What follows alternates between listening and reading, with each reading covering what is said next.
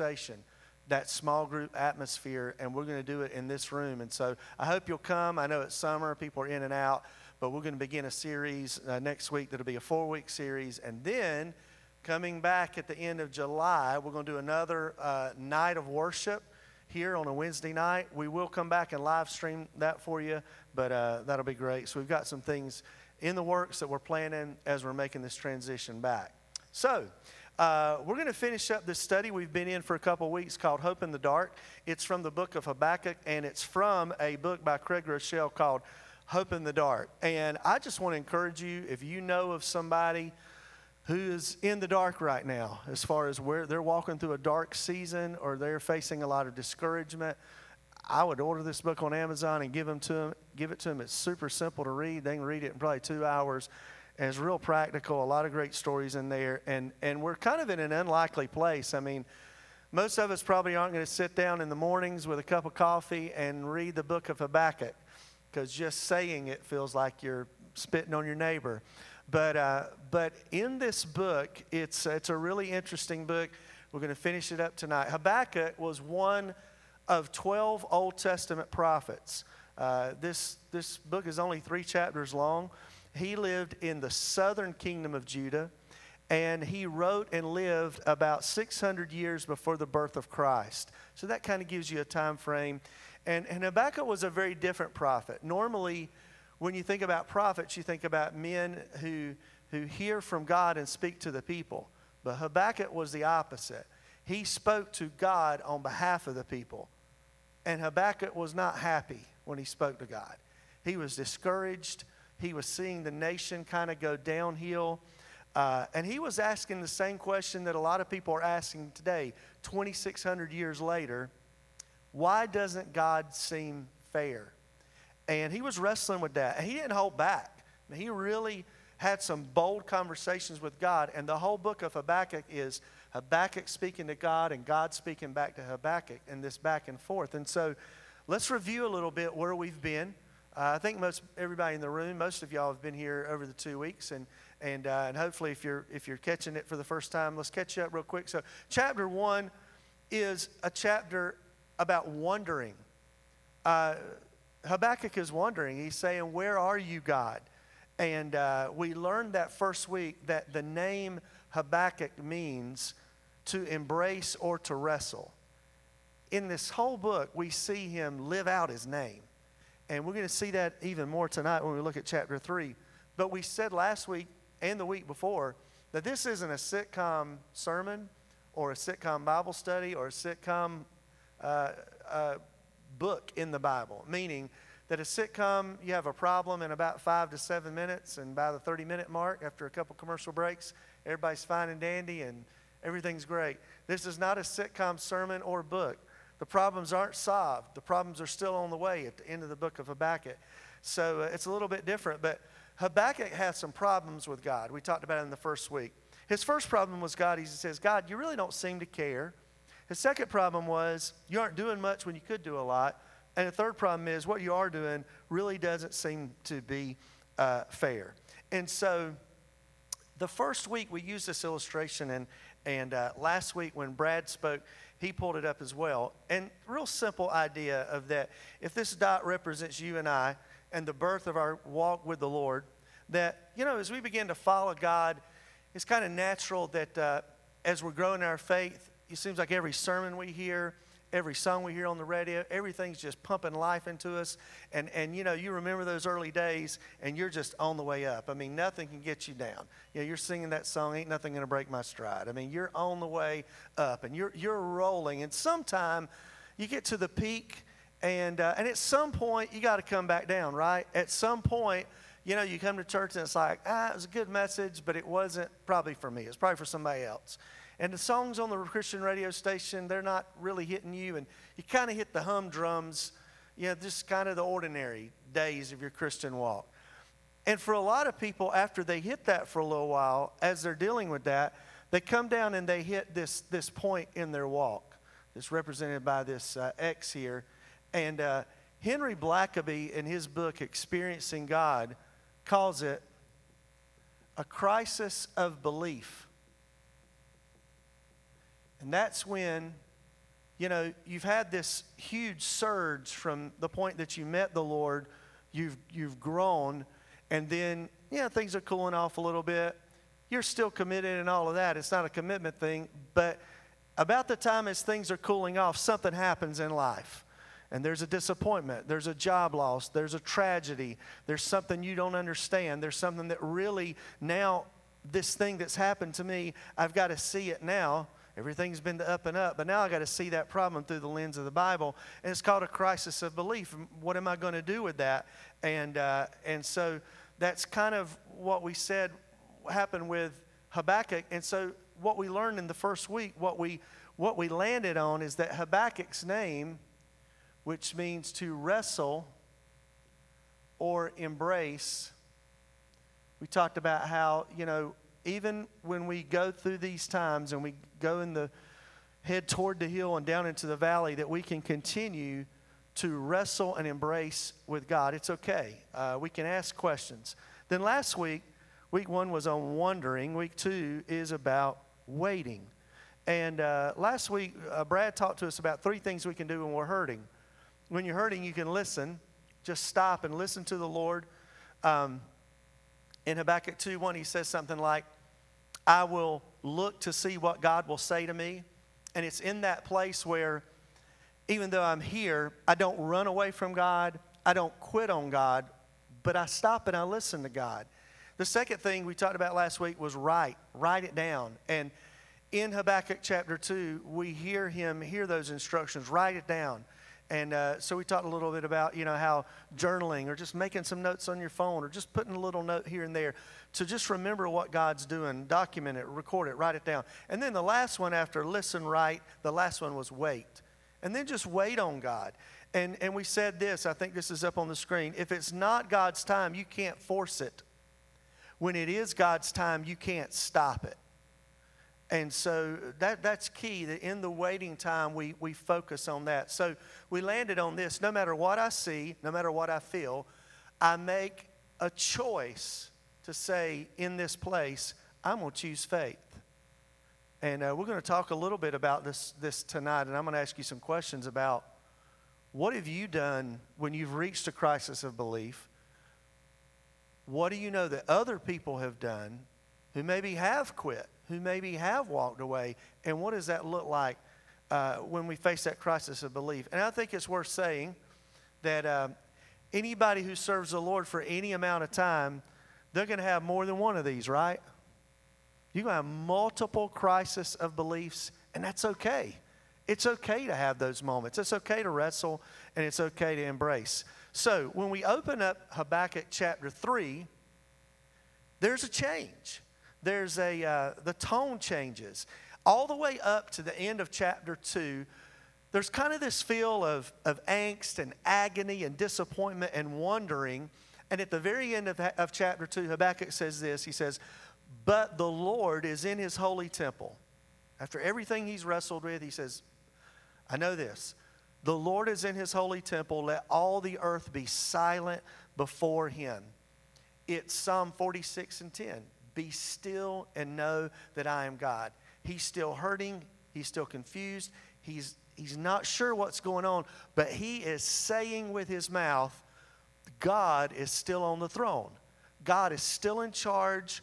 God has still got this.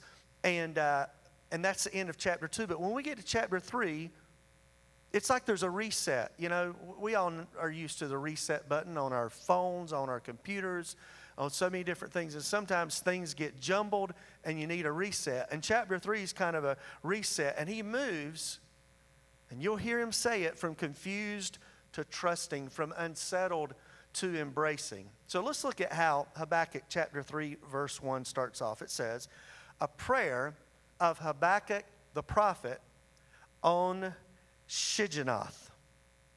Everybody say Shigionoth. Okay? Uh, you, you, didn't cuss in church. You didn't cuss at home if you think you did when you said Shigionoth. But Shigionoth is only found one other time in Scripture. It's found in Psalms, and the plural of it is found in Psalms. I'm not even going to try to say the plural of it. But we don't know a lot about it, but what we do know about it, where we find it, it is a musical term. It's a term that instructs us on how a song or a psalm, in the case of the Psalms, should be or could be sung by a congregation or to a congregation. So, for example, there are some songs that we sing that you would say are kind of like a ballad. They're slow songs. You would almost say they're a love song to God. You know, they're slower. You, you know, it, it doesn't have the punch like the song we just finished with. Uh, you know, do it again, it's got this punch the whole time. You know, you just feel like you're, when I, when I sing that song, I feel like I need to be marching. Do it again. It's got that feel the whole time. Some songs have that type of feel. Some songs have the ballad. Some songs are energy, high energy, praise, enthusiasm. That is what Shigionoth is. Shigionoth is a song that you sing with strong emotion, impassioned exuberance, wild, passionate singing with rapid changes in rhythm. It's high praise and victorious enthusiasm. I pray that we will get some Shigionoth around this place. We need a little more Shigionoth in the room. On well, I think we have a good little bit of Shigionoth here tonight. There was a lot of lot of energy right here, and uh, and that type of Shigionoth praise, you know, that should be a part of of us. But if you think about it, it almost sounds not only does weird, the words sound weird, but that type of praise sounds strange coming from where we are in the story. You would think it would be more like a, um, a whiny, crying my beer kind of song. Y'all know the ones we're talking about. We're all in the South, you know. You know those country songs that, if you're like me, you make a mistake and go to the country radio station and they're crying about their dog and their, their girlfriend and their truck and their cow and everything's you know, a tear in my beer. And, it, you know, it, it just makes you want to go jump off a cliff somewhere, some of those songs. It's not one of those types of songs. Um, it's one of those songs, somebody said in, in studying it, they said it would be the type of song that after every line, you would put an exclamation point. You know, you would, you would throw an, explan- an, an exclamation point. Now, for those of you who, who do a lot of texting and you're on, you're on social media, you know, how many people are exclamation point people? You like to use exclamation points, okay? All right, I, I know a lot of people love to use exclamation points. Now, they say that really one is enough, right? I mean, it's what it, one is does it all. But I'm guilty. I like three. For some reason, I like to put three in there. I feel like it's da da da. It's a, it's a good bite on three. But this is a Shigionoth is a, is an exclamation point type of expression. Now, I want us to notice something. This is in Habakkuk 3 1. The problem is not solved, the situation is not changed. The whole problem from the beginning was that God said to him, and I, I, I think I missed saying this Babylon is coming, and they are going to invade Judah and wipe them out and take some of them with them, and it is going to be really, really bad. It's going to be awful. And that's what Habakkuk was hearing, that's what he was praying about. But even though that was the word of the Lord to him in chapter 1, in chapter 3, with this Shigionoth type of praise, notice he's giving this praise before God did what he wanted him to do. And sometimes, this is one of the first big points of the night, sometimes our most passionate praise comes before the provision. There's probably been times, if you think about it in your life, where you've had to stand in a church like this and you are still waiting on something, but you still worshiped. You still sang. You still declared those things. There have been times I've stood and looked at the screen and saw the words and thought, I'm still not seeing that right now. But I know I've seen it before, but I'm not seeing it right now. But I'm still going to praise despite not seeing it. It's praise that's simply based on simply based on faith. It's praising God based on not on what, but on who. You see that? It's not on what he's done right now. Like sometimes we come in and what seems to be going on around us, like for Habakkuk, is not good. It is kind of tear in my beer life type of deal. And so, in those moments, have you ever had those moments before? Anybody here, just nod at me if you've had, where you've had to press through and praise just, I got to know who, I got to do it based on who He is. The what right now is not real clear, but I know who God is, and I'm going to praise Him based on that. And, and that's what Habakkuk does. Now, watch what he says in verse 2. He says it very clear. He says, Lord, I have heard of your fame you're famous, God. I've heard about you. And, and I, I've heard about all the things you've done, and I stand in awe of your deeds, Lord. Repeat them in our day. In our time, make them known. In wrath, remember mercy. Now, now let's, let's kind of break that down. He's saying, Lord, I've heard about all the things you've done, and I am in awe of everything that you've done. It, it blows me away when I think about it repeat them in our day, which means he just said what we just sang, which was what? Do it again. He's saying what we just sang Lord, I've seen you move. You've moved mountains, and I believe you'll do it again. You've made a way where there was no way, and I believe you'll do it again. And notice what he says In wrath, remember mercy. He knows the wrath is coming because God said it in chapter 1 the wrath is coming.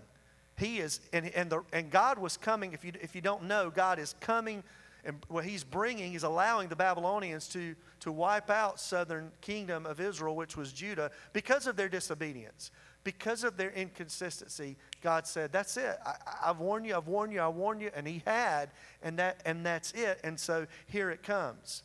So when, when we kind of come back to this this crisis of belief thing on the board, and we think about where we are at that point in our lives, I told you we'd come back to that. What do you do? You know, those of you who are listening at home, those of you who are in the room, think about this. What do you do when what you see with your eyes is different than what you believe in your heart, and you find yourself down here in the valley? You've got the crisis of belief. Now, here's the thing the, the, uh, the crisis of belief happens here. But then, if we're not sure, if, if, if a lot of times it will cause us to skedaddle right on down into a valley. Y'all know what I'm saying? And so, what do you do when you get into that place, when you get in that valley? Um, let me ask you guys this here in the room and kind of talk back to me. What happens when people reach this point and they quit crying out to God. They get so despondent and they're so lost that they quit crying out to God. What happens with the rest of their story?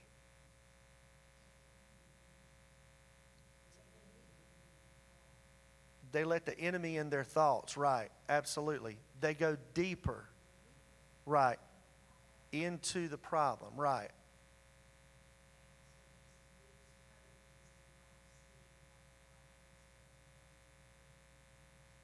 Yes, absolutely. They lose hope that, that anything can change.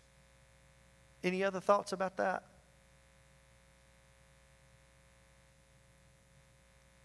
So, here's what Habakkuk says in this chapter. He tells us two things that we can do when we're in the valley. When we're in the valley and we're in this place, and we've been there before, you may be there tonight, you may be there in the weeks ahead. Number one, he says, remember. Number one, remember the goodness of God. Now, watch what he says in verse 3.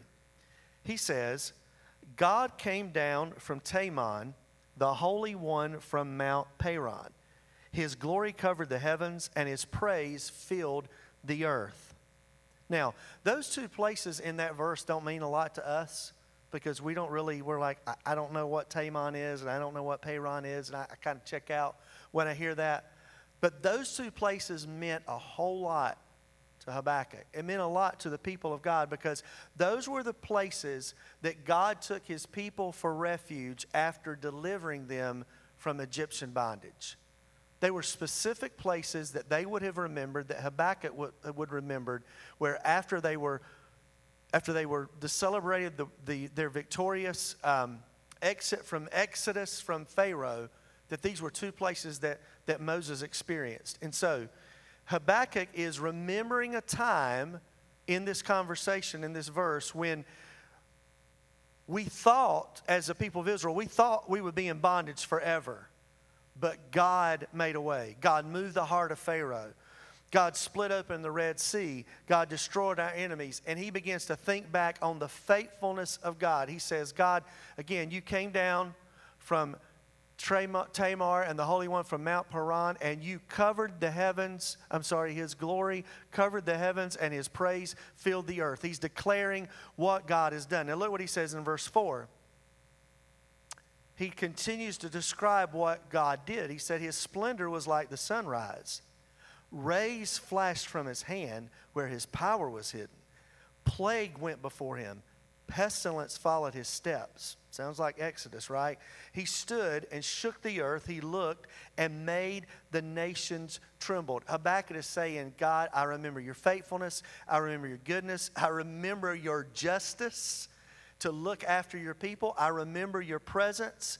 And, and then, we're not going to look at it, but verses 7 through 15, he continues to talk about the justice and the faithfulness of God. He could have gone through a list right here. You, have you ever been reading the Old Testament? You see this a lot in the Psalms. David wrote something like this in maybe First Samuel, where they just run a list. You know, God, I remember when you did this. I remember when you did this. And it's like a, it's like reading a history book of everything that Israel had done.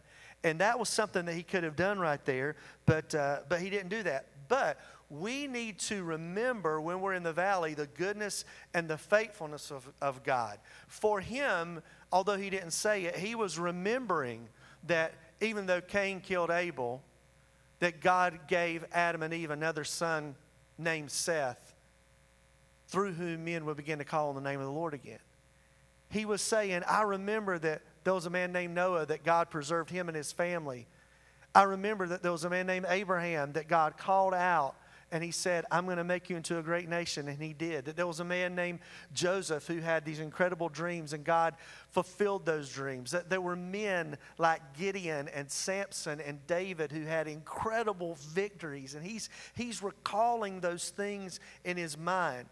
And, and in the book, one of the things that, that Groeschel says is this one of the best aids to climbing out of the valley is remembering what God has done for us. Listen, not just the people in the Bible, not just your friends, not just your parents, not just even your church, the things we say, wow, look what God did in our church and for our church, but remembering what God did for you. That, that's a big key to this part right here, and we'll just write this in here. this key of remembering what God has done is a key. It, as I wrote that, it just it just clicked in my mind. It's like a um, it's like a rope, you know. Um, man, that's really good. I hadn't thought about that. Thank you, Lord. That's really cool. It's like I have this image in my mind of like um, there was a pond that was out at my mom and near my mom and dad's house that we would swim in as kids, and um, and the, the way to get up from the depths of that pond, there was a rope that hung over the side, and you grab the rope and you put your feet in the mud of the wall of that pond, and you climb that rope up to get back on the side. You jump off and you climb the rope. All country folks have done that before, probably. But here's what happens: is you know I, I, I won't draw a really good rope, but but this is this is kind of like a rope that God throws over from the side to get us back where He wants us to be, and and every notch of that rope. You ever seen a rope that's got notches in it? Every notch of that rope is you stopping to say, I remember what God has done. And remembering is a way to help you climb out of where, where you've been. Now, he talks about something in the book the difference between short term and long term memory. Okay? So let's talk about that a little bit because that's key to this whole deal of, of remembering. Okay? So, other than the obvious, they're obviously defined. But what are some other things you would think about to describe the difference in short term and long term memory? Anybody got any ideas? What are things, what are some examples of things that are short term memory things? Yeah, doctor's appointments, dates, things like that. what you had for lunch, okay?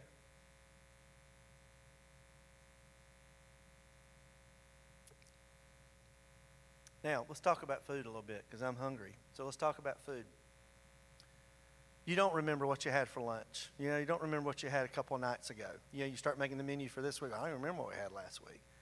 Um, unless it's like for us in the in the late 90s, we went on a we had a hamburger. We were young, married, didn't have a lot of money, and ate hamburger helper all the time. And I was a point in time. I remember the early 2000s. I'm like, please, no more hamburger helper. Let's graduate to something else, uh, chicken helper or whatever, but um, not tuna helper. Whew, Lord help us. So, um, we're talking about food, okay? So think about this even though you don't remember what you ate, do you remember a meal sometime that you had, say, with your spouse? Anniversary date, big event, and you can remember exactly what you ate, where you were at, how good it was? Anybody have those memories? You know, I have a memory for, for us. Uh, we had uh, we were at church one time. They gave us a because it was the only thing, only way it was going to ever happen. They gave us a gift certificate to Ruth Chris it was the only time we ever went. And I'm telling you, that's, that's the best steak I've probably ever had. It lived up to it. It was an amazing night. I remember everything about that night. But I don't remember the steaks I ate at Longhorn. I don't remember the steaks I've cooked at home. But I remember that steak. Because, you know, it, eh, but why do things stick in your long term memory versus your short term memory? We remember what matters most to us because we play it often in our memory. I think about some of the stories my dad tells that are, that are I mean, they're 50, 60, 70 years. My dad's 75, and he tells some stories, and I'm thinking, how do you remember these stories? But he remembers these stories because he's told them over and over and over and over through his life. He may not remember what he had. He may not remember, you know, the details of Christmas from two years ago. But we remember the things that we replay often in our memories. So let me ask you this playing along with this tonight, are there any testimonies that you have in your walk with the Lord that are memories that you bring to mind to help you remember the goodness of God? Sure, there are. You know, when you get in those moments, and you're all here because you've been through these times, you've climbed out a lot of these holes, right? And you climb out of them because you know okay, I know this notch represents this time. I remember what God did in that moment and got me out. And this notch represents another moment when God got me out. And, and that is the key. One of the best aids to climbing out of the valley is remembering what God has done for us. And we we could take plenty of time to do that. Let me ask you this Does anybody have any, um, other than writing it down, I mean, last, and maybe there's a creative way you do this, because one of the points of last week was to write it down, but does anyone have any creative things that you do to help you remember what God has done in your life and how He's helped shape your story? Anybody have anything creative that, that you do or you know that somebody does that you want to share with us? They have little flowers around them. Little. So, what you're saying is when you see something that you designed, you, you see that as a remembrance of God's uh, creative work in your life. Yeah, that's, that's pretty amazing. I remember uh, several years ago, we were going through a, an uncertain time in our, in our lives and, and praying about what was next for us. And there were several months where we were not sure what was going to happen in our lives. And Tressa found a, a little glass uh, container with a top on it or something. And she put it on the mantle and she said, We're just going to start, every time God answers a prayer of the things we're praying about for this next season, we're going to write it down and put it in that. And we just began to do that. And um, I remember another season when we were, the kids were younger, but we were really, we were really seeking God's direction about something specifically. And I made note cards for the whole family of five things we were praying about specifically. It was actually right before we moved back here. And uh, gave it to the whole family. And I said, okay, I want all y'all to be praying about these five things. And we, they, I guess the kids were praying for him too. We were praying for those five things, and it was amazing how God answered all five things in about like a week. They came like they fell in place. It was crazy, and it was like it's like that thing we said a while ago. uh, you know, when I can't remember it, when God, when, when God's ready to move, you can't stop it. When you want him to move, you, and whatever that nice saying was, I can't remember how it goes. But that's how it was for us. We're like, move, move, move. God, you know, we're right on the edge. We're about to fall off the cliff. We need an answer. And then it came and it just laid in place. And, and when you remember those things, it's so important. Look at this quote. This is, nobody gets credit for it except Anonymous, whoever Anonymous is. But this is so good. If you think God has forgotten you, then you have forgotten who God is. Isn't that good? If you think God has forgotten you, then you have forgotten who God is. That's powerful. That's something worth writing down and putting on the mirror. So, if you've ever felt like giving up, going away, let me ask you all this question. If you've ever been in this place, and I'll, and I'll say it like this for those of you who are here, when you've been in this place, other than what we talked about, remembering the goodness of God, or is there uh, another way you do that? What keeps you from, from going on? What has kept you in the game and not quitting? Somebody share something with us here tonight. That's good. If you're watching from home, and you probably can't hear all of that, but uh, in a nutshell, Brad was just saying the Holy Spirit, you know, the power of the Holy Spirit at work in our lives is one of the things that keeps us going. So when we get to this place, uh, and, and we're, we're going to remember the next thing to do is not just when we're in this crisis of belief, going back to this spot. He says the next thing for us not to do is just endure. Well, I, just got to endure it. You know, I, I just got to get through it. I think sometimes we, so I was thinking about this today, I think sometimes we, we misinterpret perseverance and think it's just endurance. I just got to get through it. I just got to endure it. It's going to be miserable. It's going to be awful. I've got to have a bad attitude. I got to be depressed. I'm going to lose everything I got. I just got to endure it. But he says enduring is just a passive response to what's happening to you. It's like laying down dead, you know, rolling over. Uh, it doesn't take a lot to endure. The difference is we embrace, not endure, but this is the last one remember and embrace. Embrace that God is good. Even in a crisis of belief, I'm still going to embrace that God is good. And that those are the notches as I'm climbing out. I'm embracing God is good. I'm remembering, even though everything I see tells me that this situation, and see, that's the thing for Habakkuk, the situation, it was not good.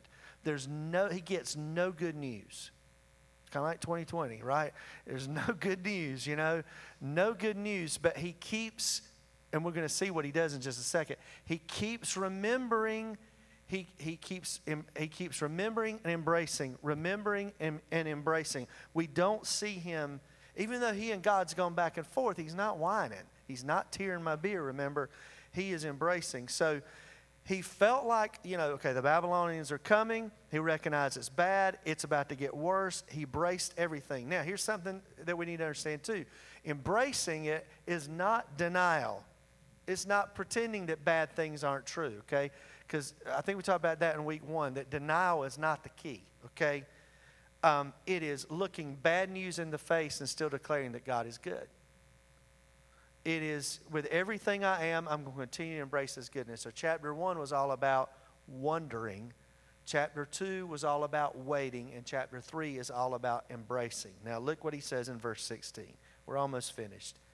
He said, I heard, and my heart pounded. My lips quivered. At the sound, decay crept into my bones, and my legs trembled. He's very specific about the physical toll, the mental toll that this news is coming on him, is, is having on him. When he says, My heart pounded, it's not, okay, I've seen a, a, beautiful Israelite woman that God has brought to me and my heart's pounding. Maybe she's the one for me. It's not a love heart pounding. This is, I am, I am scared to death. Bad news. My heart is pounding. My lips quivered. I feel like I'm dying inside. Decay crept in my bones. My legs tremble. I'm physically weak at the news. The Babylonians are coming to destroy our people.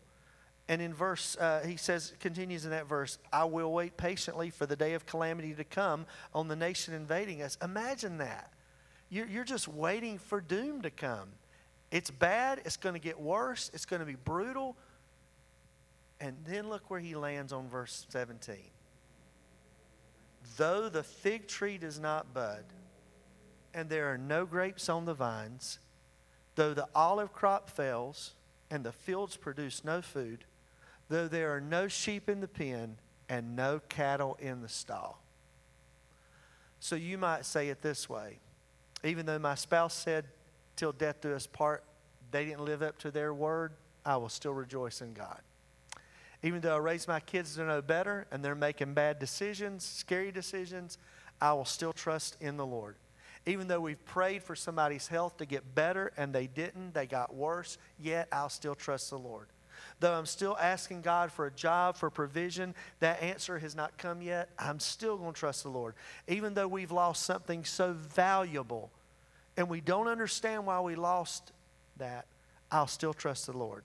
Even though I don't like it, even though I don't understand it, even though I know He could and He hasn't yet, I will still trust in the Lord. And after all that, Habakkuk says in verse 18, yet fig tree, no figs, no grapes, no olives, no, no fields, no crops, no sheep, no cattle. Boom, everything's destroyed. Yet, verse 18, I will, Shigionoth, I will rejoice in the Lord. I will be joyful in God my Savior. There may be plenty of reasons for me not to rejoice. And he was honest. He listed them no figs, no food, no cattle, no grapes, no olives, no sheep. Everything stinks right now. But I will rejoice in the Lord. This is Shigionoth praise. It is full body, full soul, everything declaring the goodness and the faithfulness of God. Strong emotion, it's being real. There is no denial. Listen, there is no denial. He's not denying that there's nothing out, out the back porch of the farm. It's gone. But he, he looks at empty trees and empty fields and empty pens and said, Yet I will rejoice in the Lord and I will be joyful in God my Savior. It's a faith that worships when everything's not right. It's a faith that gives God praise even when, you, even when you don't see what you want to see. It's a cry from the depth of your hearts, believing in the goodness of God in the middle of the pain. It's praise before the provision. It's praise with exclamation points. I will rejoice in the Lord my Savior. Not the what, but the who. And what did we say his name means? One of the first things we came out of the gate with Habakkuk to wrestle or embrace. And that's what he's done. For three chapters, he's wrestled or embraced the whole time. So, don't walk away from God in chapter one. Don't quit in chapter two. Habakkuk looks at the situation, he looks in the eye, he knows it's going to get worse, but yet he says, God is still worthy. He's still worthy of praise. He's still worthy of my life and my commitment. God never does, and li- listen to this God never does what Habakkuk wants him to do and say, Nah, I'm, I'm not going to do that. Or I won't bring up the full wrath. He never does it, what he wants him to do. But notice the last verse. This is so good. And I kind of wish I'd saved this for a Sunday morning because this is so good. The sovereign Lord is my strength. He makes my feet like the feet of a deer. He enables me to tread on the heights. Look at that. The man has been through it and he sees what's not yet there. He sees, I'm coming out of this valley. I'm not going to be stuck here forever. And here's what we learned through this, and you guys know this is true. We, we know this is true. I enjoy God on the mountaintops.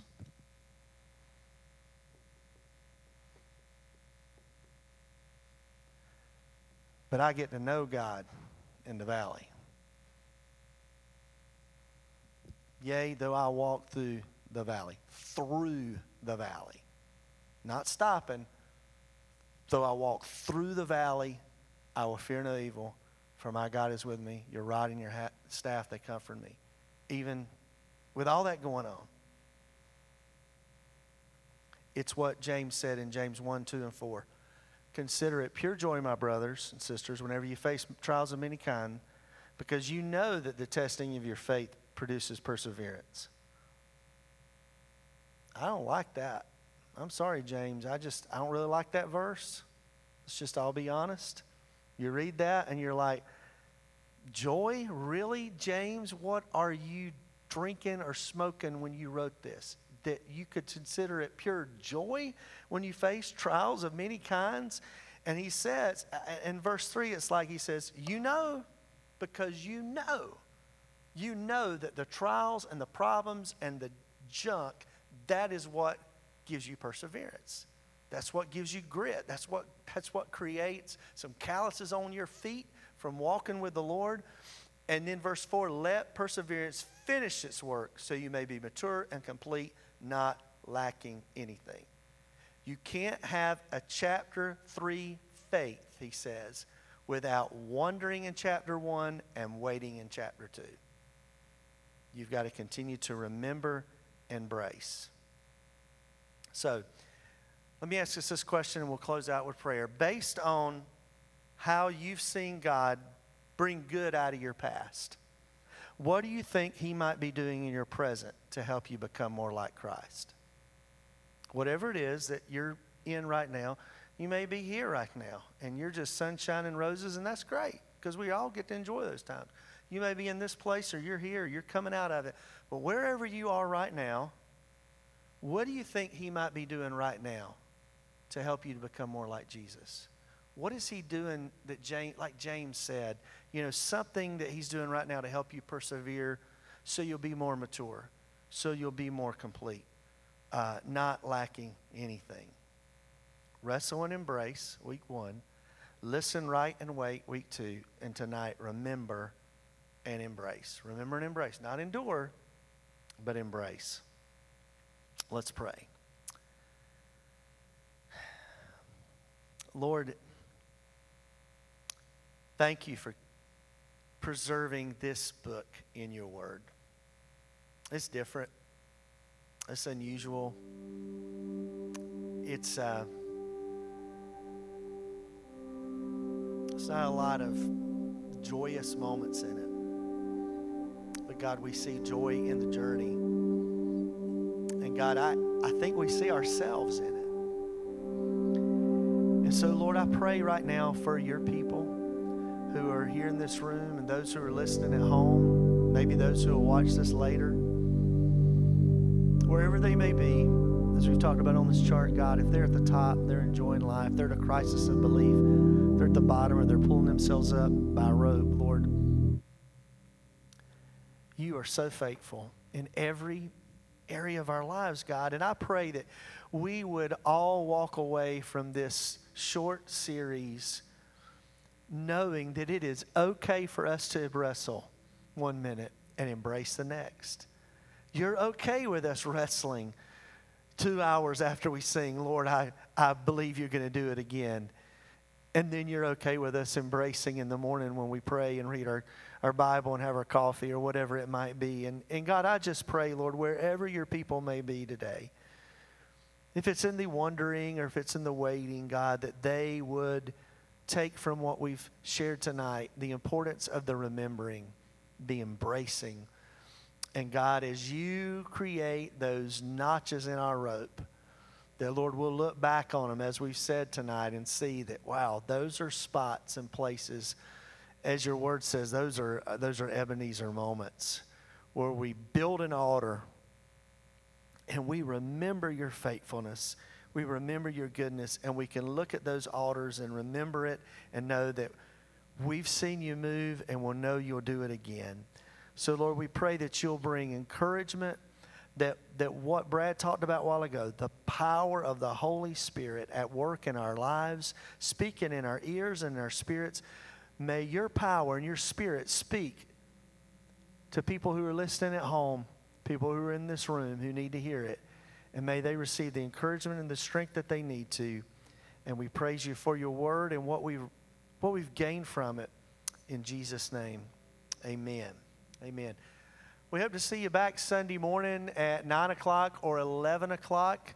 Uh, it's Father's Day, and we're going to have a great day of worship as we are going to be continuing our series. We're talking about the breastplate of righteousness on Sunday morning. We are going to apply that to Father's Day. We've got a gift for fathers and all men Sunday, so we hope you'll join us. So, uh, 11 o'clock live stream or 9 or 11 here in the room, and we hope to see you then. Have a great rest of the week. God bless you. We'll see you later.